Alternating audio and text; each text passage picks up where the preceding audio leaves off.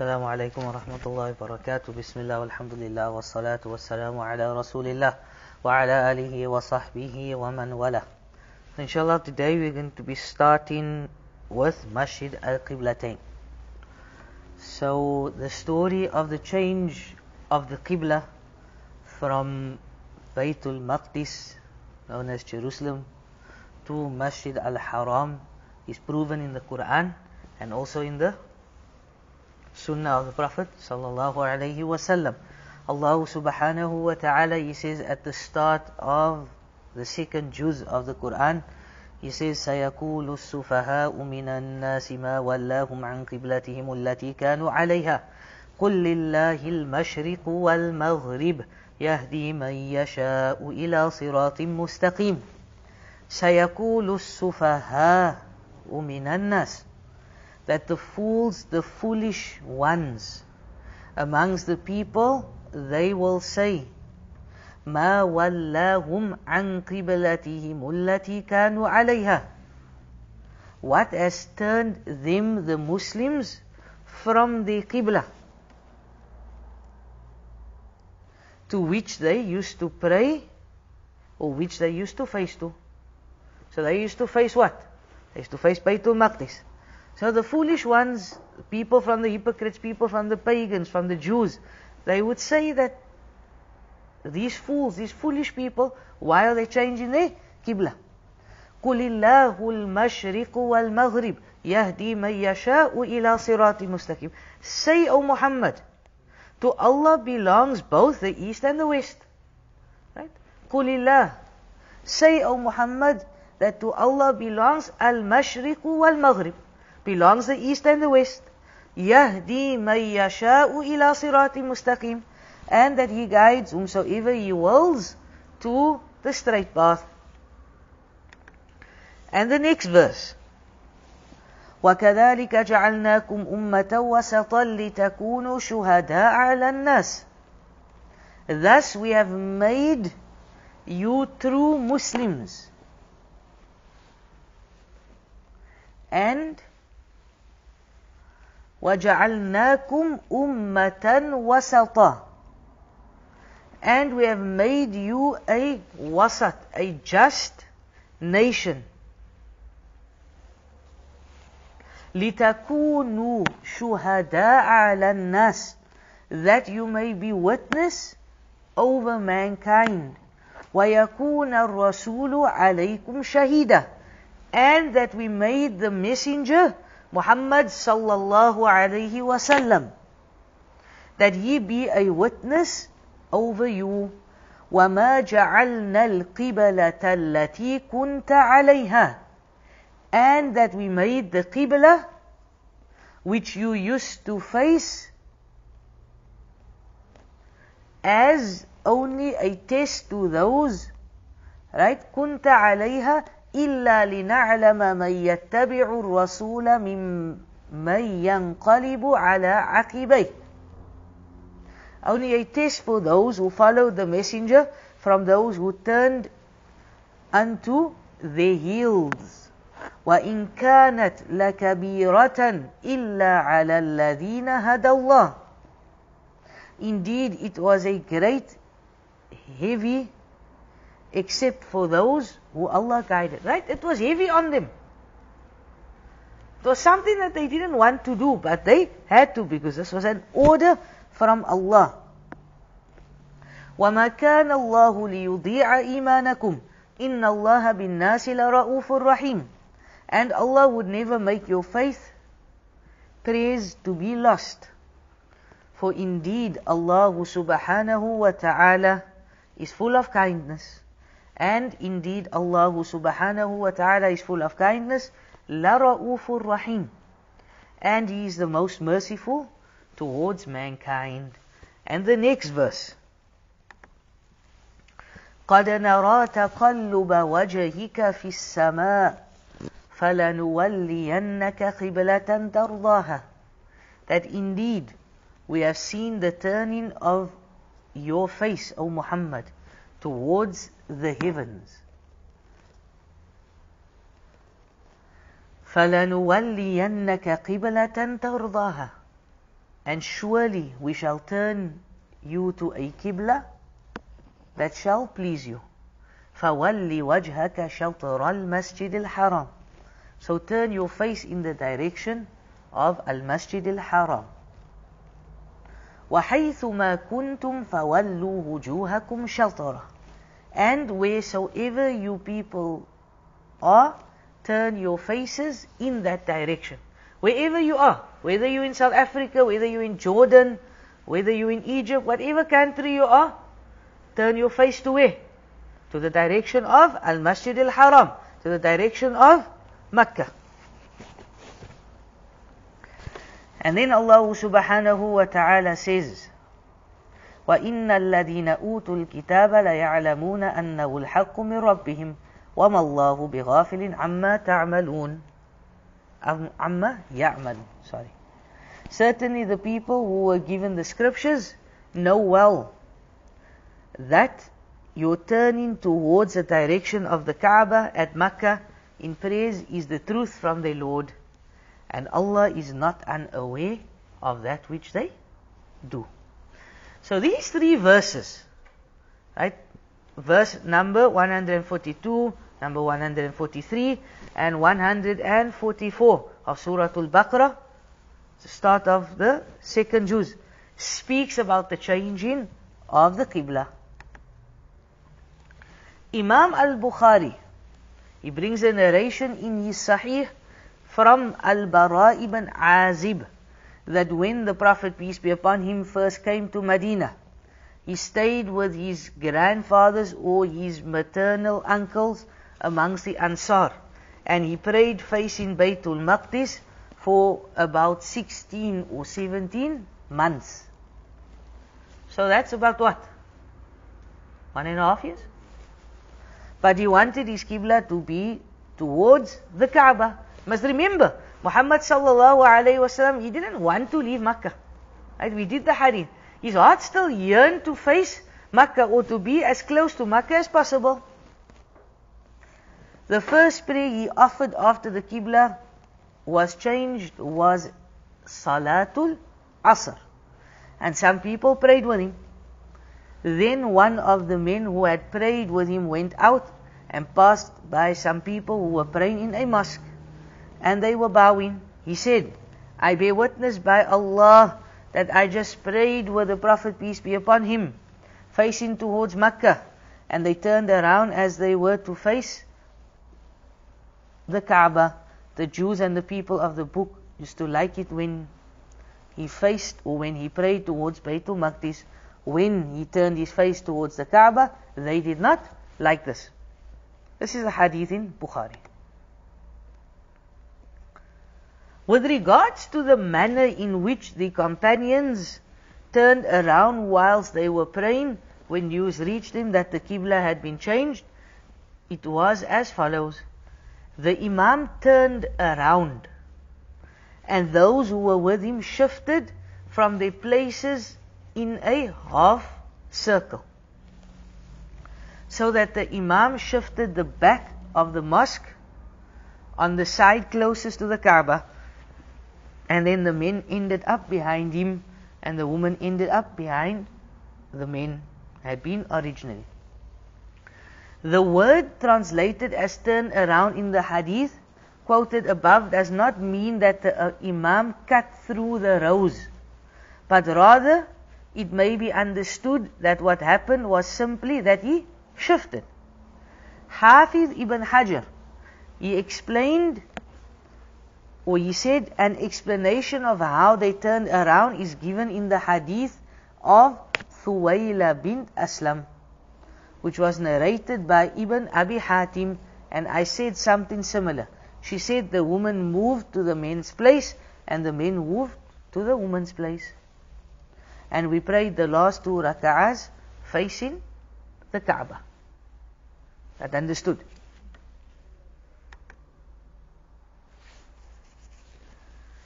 He carries on, right, Ibn Hajar, and he says, I say, to give a vivid image of what happened, the Imam shifted from his place at the front of the mosque to the back of the mosque. So that was the front, or here was the front, right?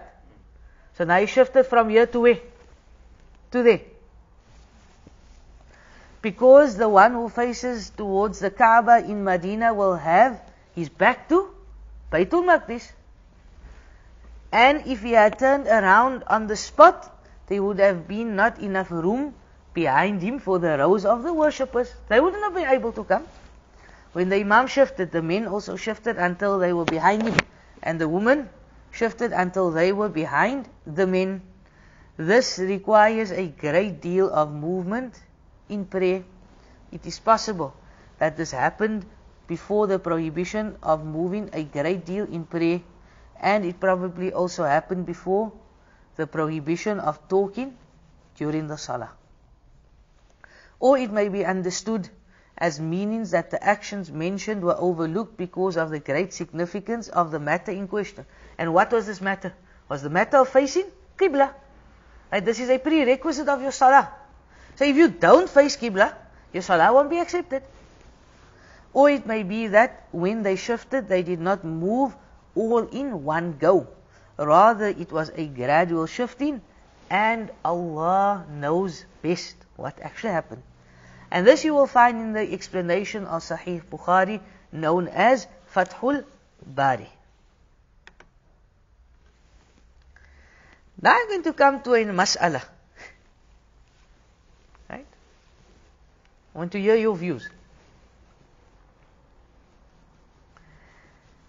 Is it allowed or is there a specific masjid in Medina known as Masjidul Qiblatayn?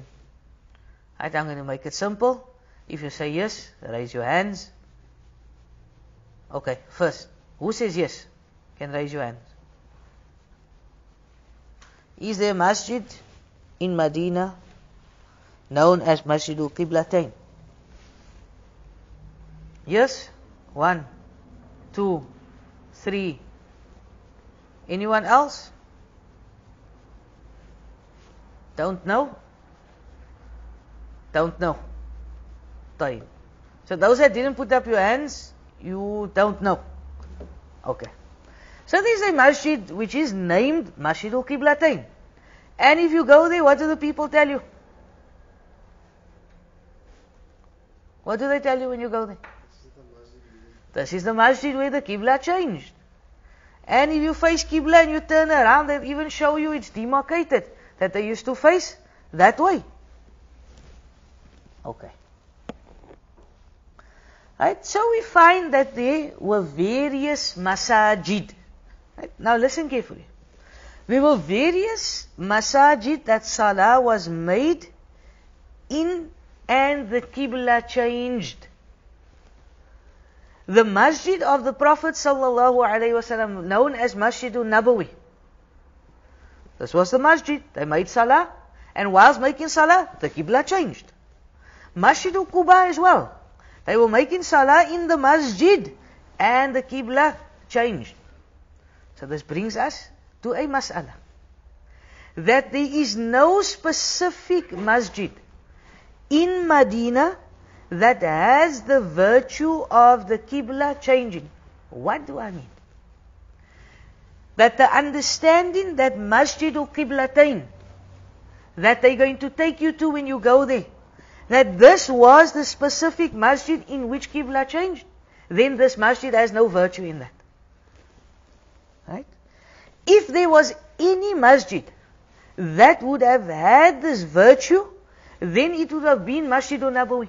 Because this was the masjid where Muhammad sallallahu alaihi wasallam made salah and the Qibla changed. Then what happened afterwards? The Sahaba would go out. And they went to Masjid Quba. And they saw people praying. And then they announced. Then they announced that the Qibla has changed. And the people changed their Qibla in the Salah. Then they went to various masjids. So is this understood? That Masjidul Qiblatain, it does not carry any special virtue. There's no special virtue there. Understood? Is there any questions before we move on? No questions? طيب.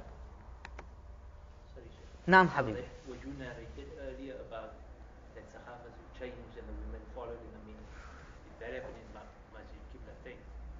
No. So, right, for example, there's a hadith. I, I just, the hadith slips my mind. It's either Anas ibn Malik who narrates it, or Abdullah ibn Mas'ud, one of them. I had to just double check. And then they specifically said that when they were in Masjid Quba, someone came and announced, or one of them announced, and the people changed.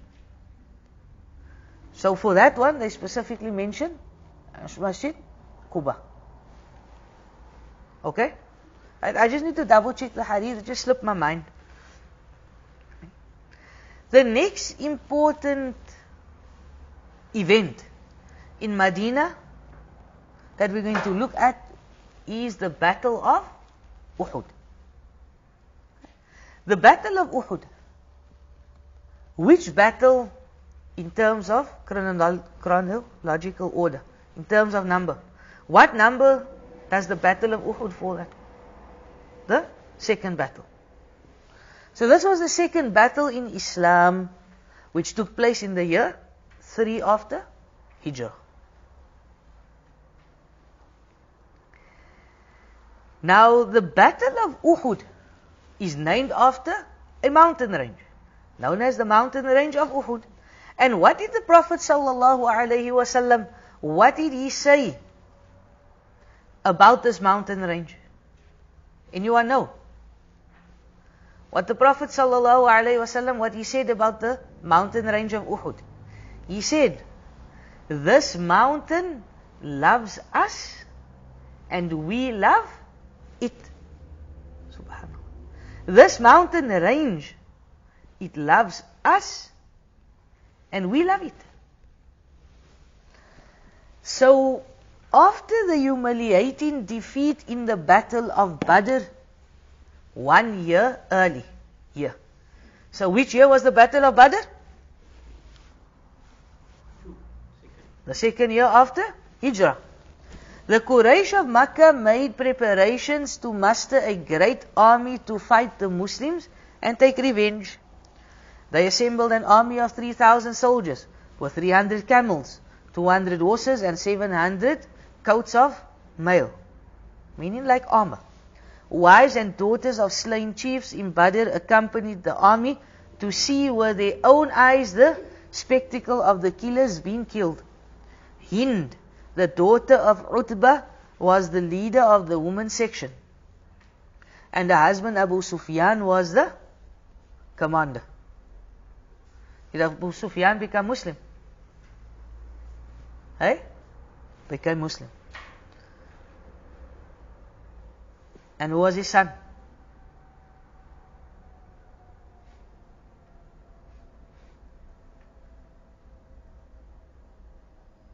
Muawiyah? Was Muawiyah not the son of Abu Sufyan? Right? Muawiyah was the son of Abu Sufyan. And who was the famous son of Muawiyah? Yazid. Right? So Yazid's lineage reads as follows. Yazid ibn Muawiyah ibn Abu Sufyan. And Muawiyah's lineage read, reads as follows. Muawiyah ibn Abu Sufyan. And I don't know what Abu Sufyan's father, who he was. Right, by Abu Sufyan, he was a Sahabi. And Muawiyah was a companion as well. And we're going to touch on the companions a bit later. So Abu Sufyan at this time, he was obviously not Muslim, he was commander in chief of the Meccan army. And the left and the right flanks were commanded by Ikrimah ibn Abi Jahl. So Abu Jahl, he was killed where? He was killed in Badr. Who killed him?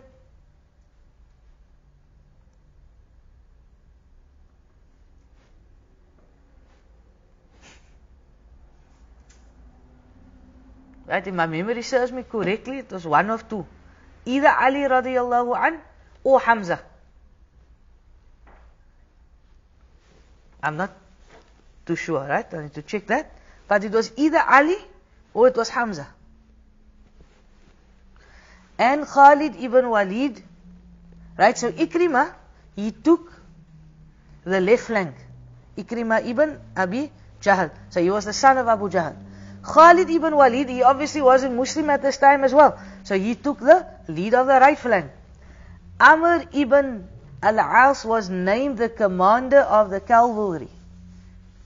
And his task was to coordinate the attack between the cavalry wings. All three subsequently became Muslim.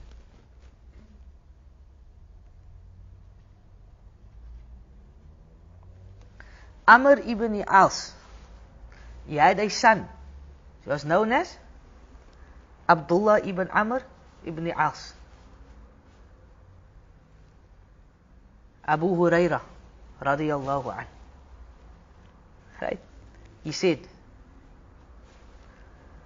that there was nobody that memorized more hadith or that knew more hadith or recorded more hadith than me except Abdullah ibn Amr ibn As. فهو يكتب وأنا لا أكتب. He said that there was no one that recorded more ahadith than me. Right, this is found in Bukhari and Muslim. There was no one that recorded more ahadith than me except for Abdullah ibn Amr ibn As. This was the son of Amr ibn As. Because indeed he wrote and I never wrote. So whomsoever, right, this is now not hadith, this is my words. That whoever says to you that hadith was not written in the time of the Prophet sallallahu alaihi wasallam, he does not know the sciences of hadith. Because hadith was written in the time of the Prophet sallallahu alaihi wasallam. Yes, hadith was codified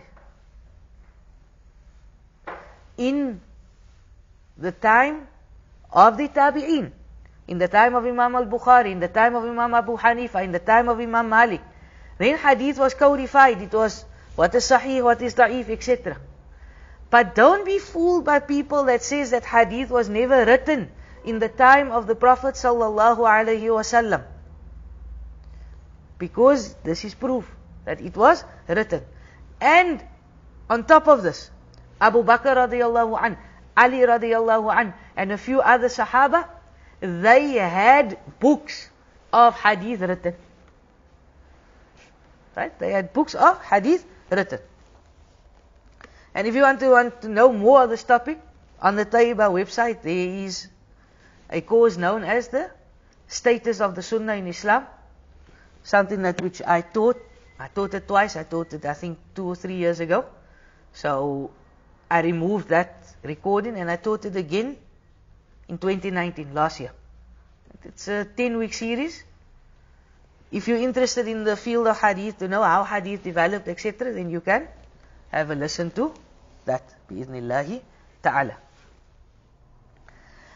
So Amr ibn As was named the commander of the cavalry.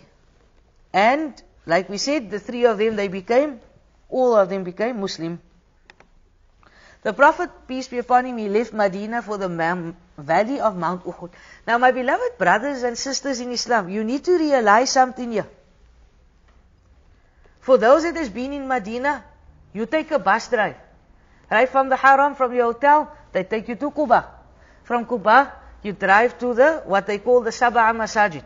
From the Sab'a Masajid, you drive past Masjid al-Qiblatain. From there, you drive to Uhud. Right? It takes you like 10, 20 minutes to drive.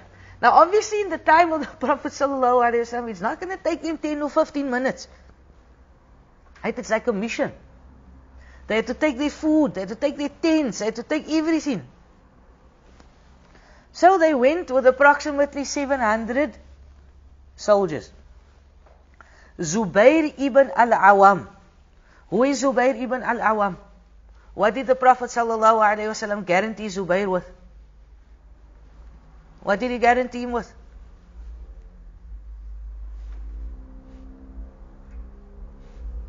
With Jannah. The Prophet, peace be upon him, he said that the ten, and he named the ten companions that will be granted Jannah. Right, so the first four was the Khulafa al-Rashidin. Number five was, number five was Talha. Ibn Ubaidullah. Number six was Zubair ibn Awam. There's four more. Right? Four. I'll give you homework. Next week. Right? You should know this. You were in the class. Right? That we did before, so you should know this. But I gave you six. Right? I only want four. Okay? so he was right Zubair ibn Awam was the commander of the right wing. Mundir ibn Amr was the commander of the left wing. Hamza radiallahu an, the uncle of the Prophet peace be upon him, was made the advance guard. Mus'ab ibn Umair. What did I say about Mus'ab ibn Umair last week? Yes, and what else did I say? Didn't I say we're going to speak about Mus'ab today? Right? Speak about him later. He was chosen as the standard bearer of Islam, meaning the flag bearer. Mus'ab ibn Umair, he was given the duty of the, to keep the flag. So at that time, during the battles, they would keep flags. I don't know in war today, do they still, right? Do they still hold? I don't think, everyone's flying drones and planes and stuff like that. Maybe the plane has a, the jet or something, I don't know if that has flag, like a picture of the flag, Allah or Wa'ala. And there was a Sahabi by the name of Abu Dujana. Abu Dujana was fortunate enough to receive the Prophet, peace be upon him, sword. Before the battle, the Prophet ﷺ, he placed 50 archers under the command of Abdullah ibn Jubair at the mountainside and ordered them strictly to stay there until further orders. Take note of the statement. He ordered them to stay on the mountain until what? Until further orders. They were to obstruct the enemy if they attacked the Muslims from the rear.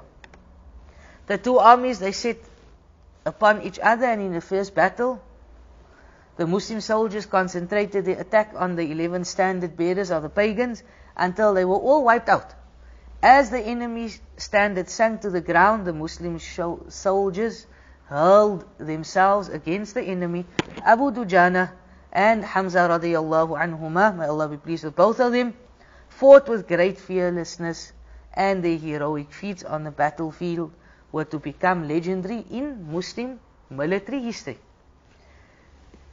This battle we also saw the death of Hamza radiallahu an, the martyrdom.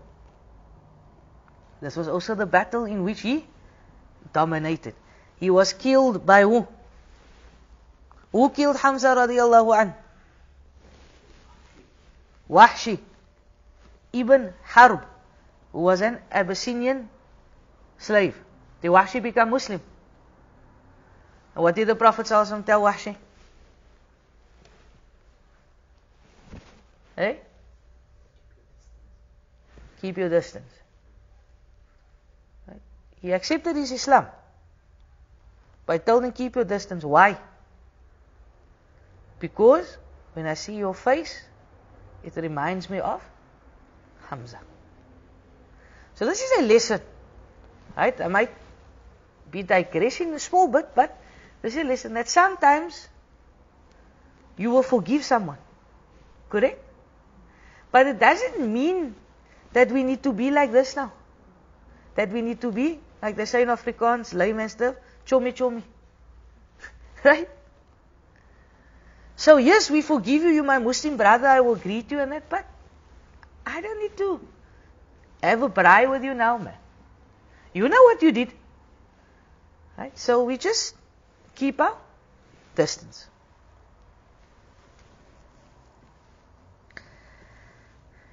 And the reason also why he killed Hamza was that he became a free slave after that. And his master was Jubair ibn Mut'im. Despite the loss of Hamza, the Muslims managed to overcome the unbelievers, disbelievers who faced with yet another defeat. They began to flee. The pagan women also scattered as some of the Muslim sh- soldiers gave chase. It was at this point of perceived victory that the events began to change.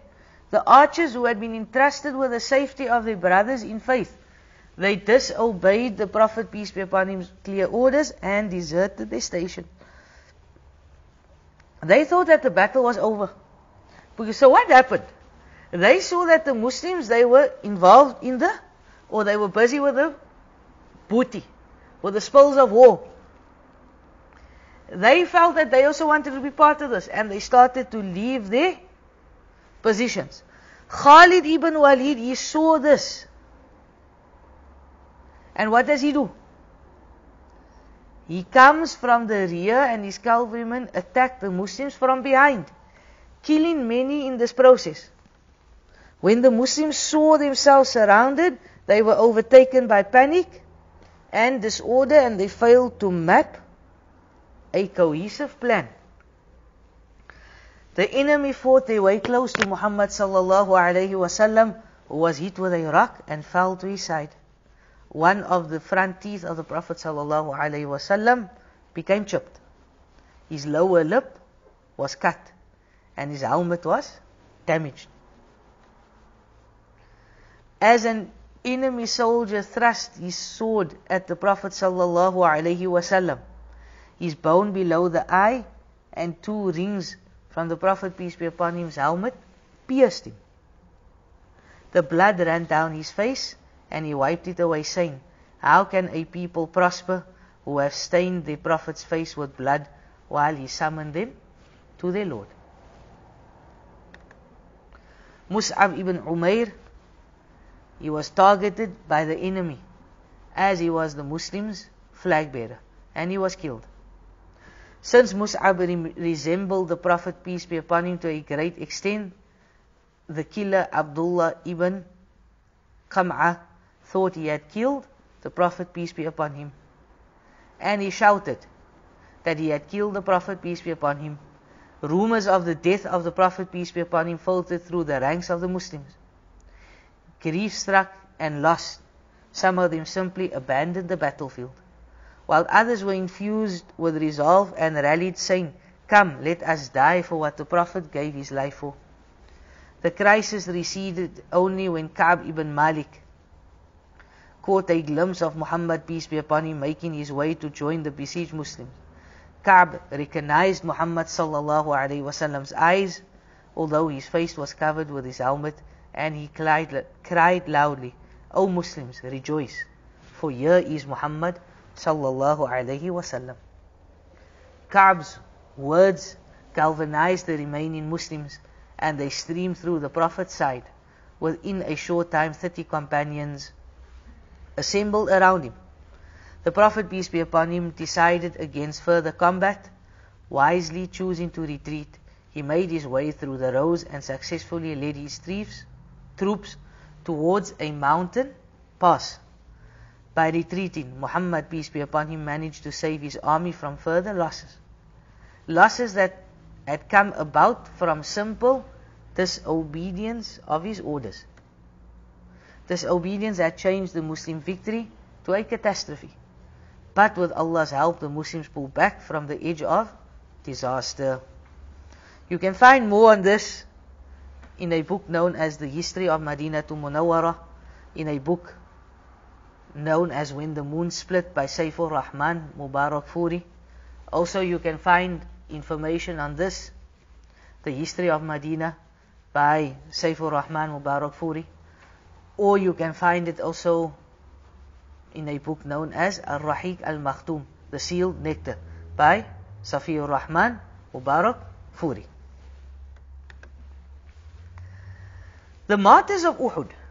There's approximately 70 martyrs that is buried at the battleground of Uhud.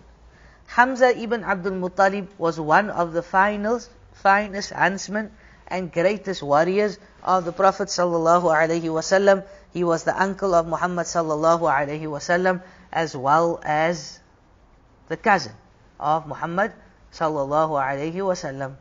Was also a milk brother of the Prophet, peace be upon him. In the Battle of Badr, he killed many of the Quraysh nobles and now he cut his way through their ranks like a mighty wave sweeping all before it. One of the Quraysh nobles had, had a black slave by the name of Wahshi who could use the javelin with great skill. Hind, the wife of Abu Sufyan, promised Wahshi freedom, and his master Jubair bin Mut'im also promised him the same as Hamza had killed his uncle in Badr. So it was Hamza that killed Abu Jahl. Wahshi prowled amongst the fighters until he saw Hamza. He said, I held my spear and balanced it well. Then I aimed it. It entered into his abdomen and went out the other side. I waited until he was dead. I took my spear and went to the to went to wait in the camp. There's a story that says what happened with Hamza when he was killed. Something happened with Hind. Okay, and what about the liver? Sorry? No, speak, speak. Right, yes, they say that Hind ate the liver. This story is not true. It is false. Right? You find it in many of the Sirah books. However, there is no authentic chain of narration to it. Okay. So we pass that. Later on in Wahshi's life, when he became Muslim, he killed someone else also. Who did he kill? Musaylama al-Kadhab, was an impostor. And it is recorded that Wahshi said that in my time as a non-Muslim, I killed the best of Muslims, Hamza radiallahu anh. And in my time as a Muslim, I killed the worst of kuffar, Musaylama al-Kadhab. So when the right so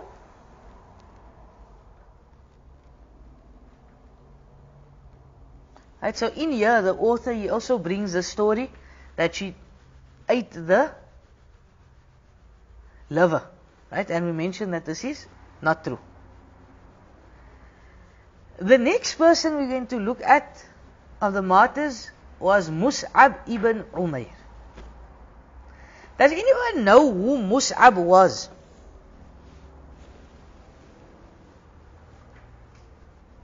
Any history of Mus'ab? No history? Mus'ab ibn Umair. He came from an extremely rich family. He's, right, they were super rich. They say Mus'ab so he was he was young. Right? So Mus'ab he wore the best of clothes. Like so I like how you have a youngster today. He comes out of the riches of family. So he had the best of clothes, you know, maybe diesel, Nike, whatever, right? Wearing the best of clothes at that time. They say Mus'ab, he would wear the best of perfumes, the best of attar. So it was recorded that when Mus'ab would walk, and he takes a corner and you don't see Mus'ab, but you know Mus'ab was there. Right? You know, so today someone, he wears an expensive attar, he has a beautiful oud. Right? So he taught you in the class. When he leaves the class and you walk in, you say, ah, you know, maybe I know that person, man. I know that smell. Right? So this is what they, because he had an expensive attar. Right? And know that the Prophet wasallam, there was two things that he loved. One of the things that he loved was a good scent, good perfume. So when Mus'ab, right, he would hear the Quraysh. So he wasn't Muslim at this time. He was young.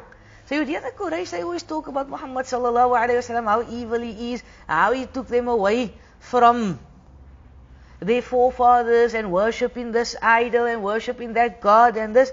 And Mus'ab, as youngsters generally, oh, what is the nature of a youngster? You tell them, don't do this, they want to do it. Don't go there, they want to go there. So what does Musab do? He goes to go see the gathering of Muhammad. So I said, let me go see, who is this man? So when he comes into the gathering of Muhammad sallallahu alaihi wasallam, he sees a different picture. He sees that there are men surrounding him, the Sahaba. They are listening intensely. And what this man is saying is not what he heard. Anyways, he sits, he hears about Islam, he embraces Islam. Obviously, I'm cutting a long story short. Musab's mother hears this. What does she do to him? She cuts off everything now. So now Musab doesn't have access to money. Imagine a youngster, right? He gets everything he wants. Now the parents, they say sorry. Right? Now you can't get anything. Well, you did whatever you did. Sorry, no more. Spending money for you, nothing, no more clothing, no more perfume, no more food. So Mus'ab, from the rich Mus'ab, he becomes a poor Mus'ab. All for the sake of Allah subhanahu A youngster gives up everything. The time comes for battle. The battle of Uhud. He becomes the flag bearer. Right? He becomes the flag bearer of Islam. Keeps the flag with his right hand, they chop off his right hand. He keeps the flag with his left hand, they chopped off his left hand. This is in the battle. So now, what does he have? Right, what is in Afrikaans? Stompies. Right, the eh, hadith mentions that he keeps, kept it also with his stompies. And Musab was martyred.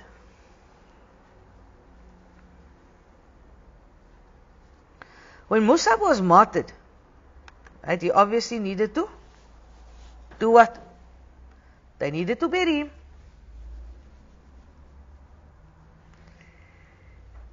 They had a sheet to cover him. The sheet couldn't, when it covered Mus'ab's chest, right, obviously the martyrs, they don't cover their faces. When it covered his chest, his feet was exposed. When they covered his feet, his chest was exposed. Meaning that it wasn't even enough to cover him, but yet Mus'ab was of the richest. Right? But see how he passes away. This was Mus'ab ibn Umair. Another one. Handala. Anyone heard the story of Handala? Handala, he becomes married just before the call for the battle of Uhud. He be, gets married. He's walking in the marketplace. Right? He's walking in the marketplace. He hears the call for the battle of Uhud. What happens? Right? He's walking.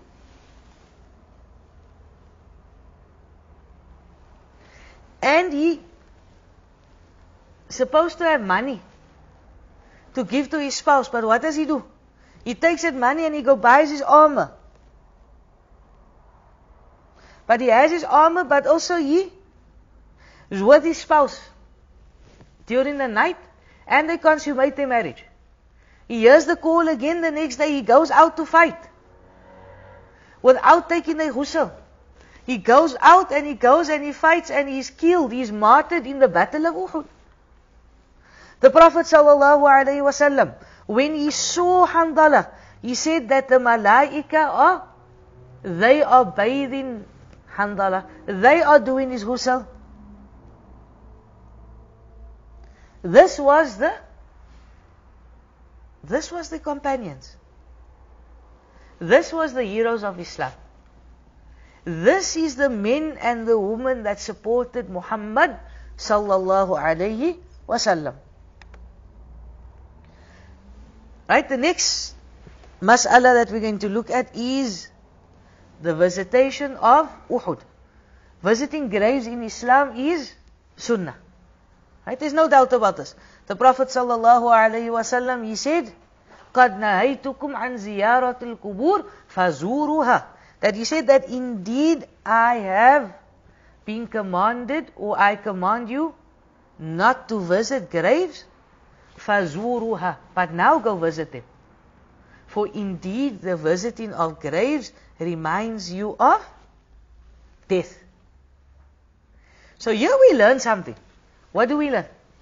We learn that at the start of Islam, when the companions were becoming Muslim, the visiting of graveyards was prohibited. Why do you think it was prohibited?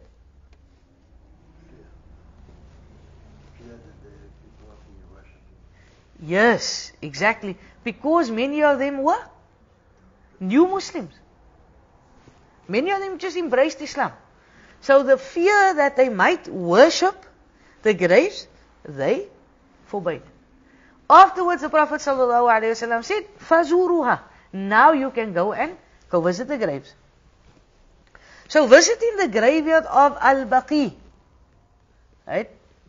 It's a sunnah. The Prophet ﷺ used to go visit. And also who is buried in Baq- Baqi was the third Khalifa of Islam, Uthman ibn Affan. Similarly, to go to the battleground of Uhud and visit the graves of the martyrs, including Hamza, radiallahu an. This is of the Sunnah. There is narrations that the Prophet sallallahu alaihi wasallam, even before his demise, sallallahu alaihi wasallam, he went there and he made du'a for the inhabitants of Uhud. He made du'a that Allah forgives them. And the dua is simple.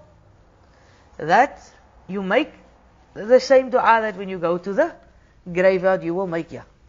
And notice that when we would take people, when we were students, we would take people to on the ziyarah. And we would obviously explain here about the worship of Allah subhanahu wa ta'ala that when we hear that we make dua for the inhabitants, we don't make dua to the inhabitants of the grave. Another important lesson that comes under the battle of Uhud is the lesson or the importance of who? Of the companions of the Prophet sallallahu and I'm not going to go into too much detail about this. But first of all, the definition of a sahabi, the definition of the companion is the following. من لقي النبي صلى الله عليه وسلم من من لقي النبي صلى الله عليه وسلم مسلما ومات على الإسلام that whomsoever met the Prophet peace be upon him as a Muslim and he passed away as a Muslim he is a companion In some books, you will find that they say, Man ra'a Nabiyyu sallallahu alayhi wasallam. That someone who saw the Prophet sallallahu alayhi wasallam Musliman as a Muslim and he died as Islam. Do you think that this definition, which one is better? The one that says a, a companion is someone that saw the Prophet sallallahu or the definition that says the one that met the Prophet wasallam? Which one do you think is better? Met. Why?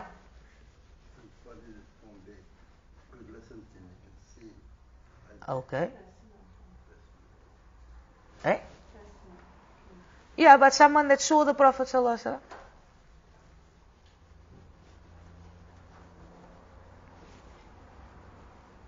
Right? The reason for this is that we're saying someone that says, or the definition, man ra'a nabi someone that saw, it takes out the blind companions.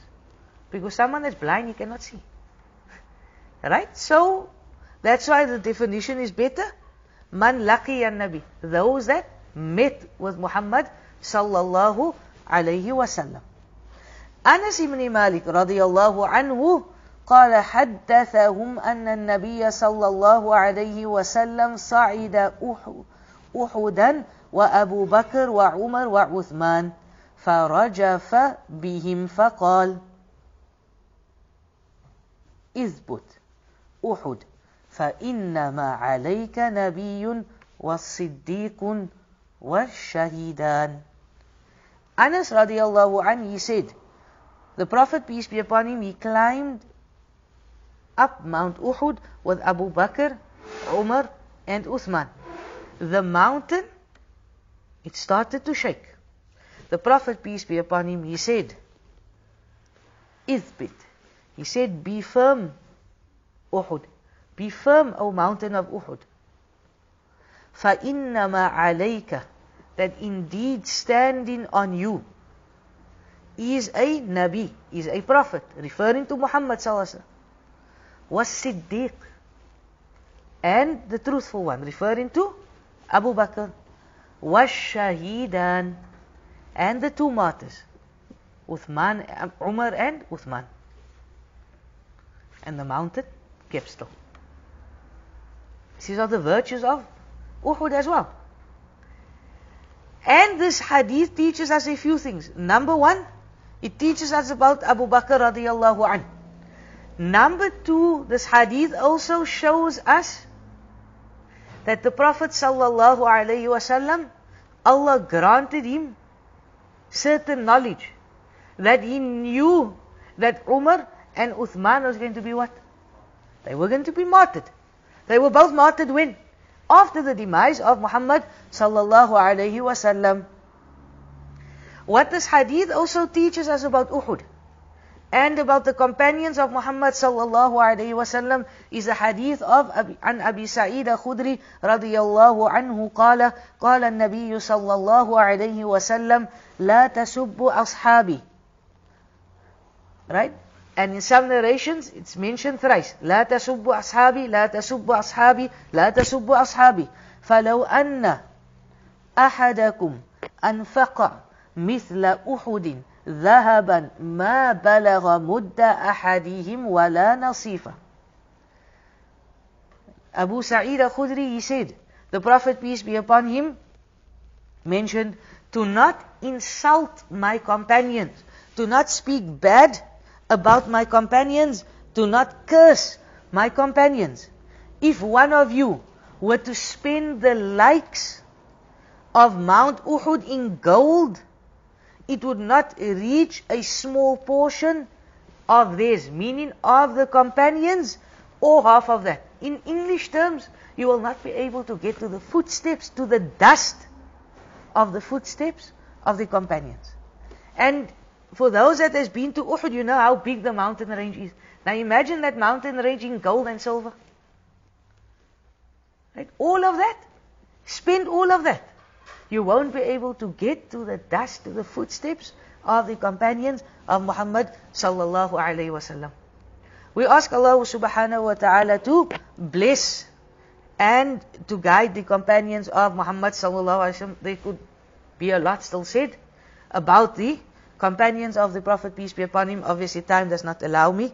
Next week inshallah we will look at Masjidun Nabawi. Right, the next two weeks Right, so this is lesson 6. Right, like I said, I will only go until lesson number 8. Right, I'm giving my last lesson to Sheikh Rida. Right, so, lesson number 8, 7, Masjidul Nabawi, and lesson number 8 will be Masjidul Nabawi, and the garden that surrounds Masjidul Nabawi, known as Bani Sa'akifa where the first bay'ah of Amirul Mu'mineen, Abu Bakr radiallahu anh, took place. Bani Saqifa, sorry. سبحانك اللهم وبحمدك أشهد أن لا إله إلا أستغفرك وأتوب إليك وصلى الله على سيدنا محمد وعلى آله وصحبه أجمعين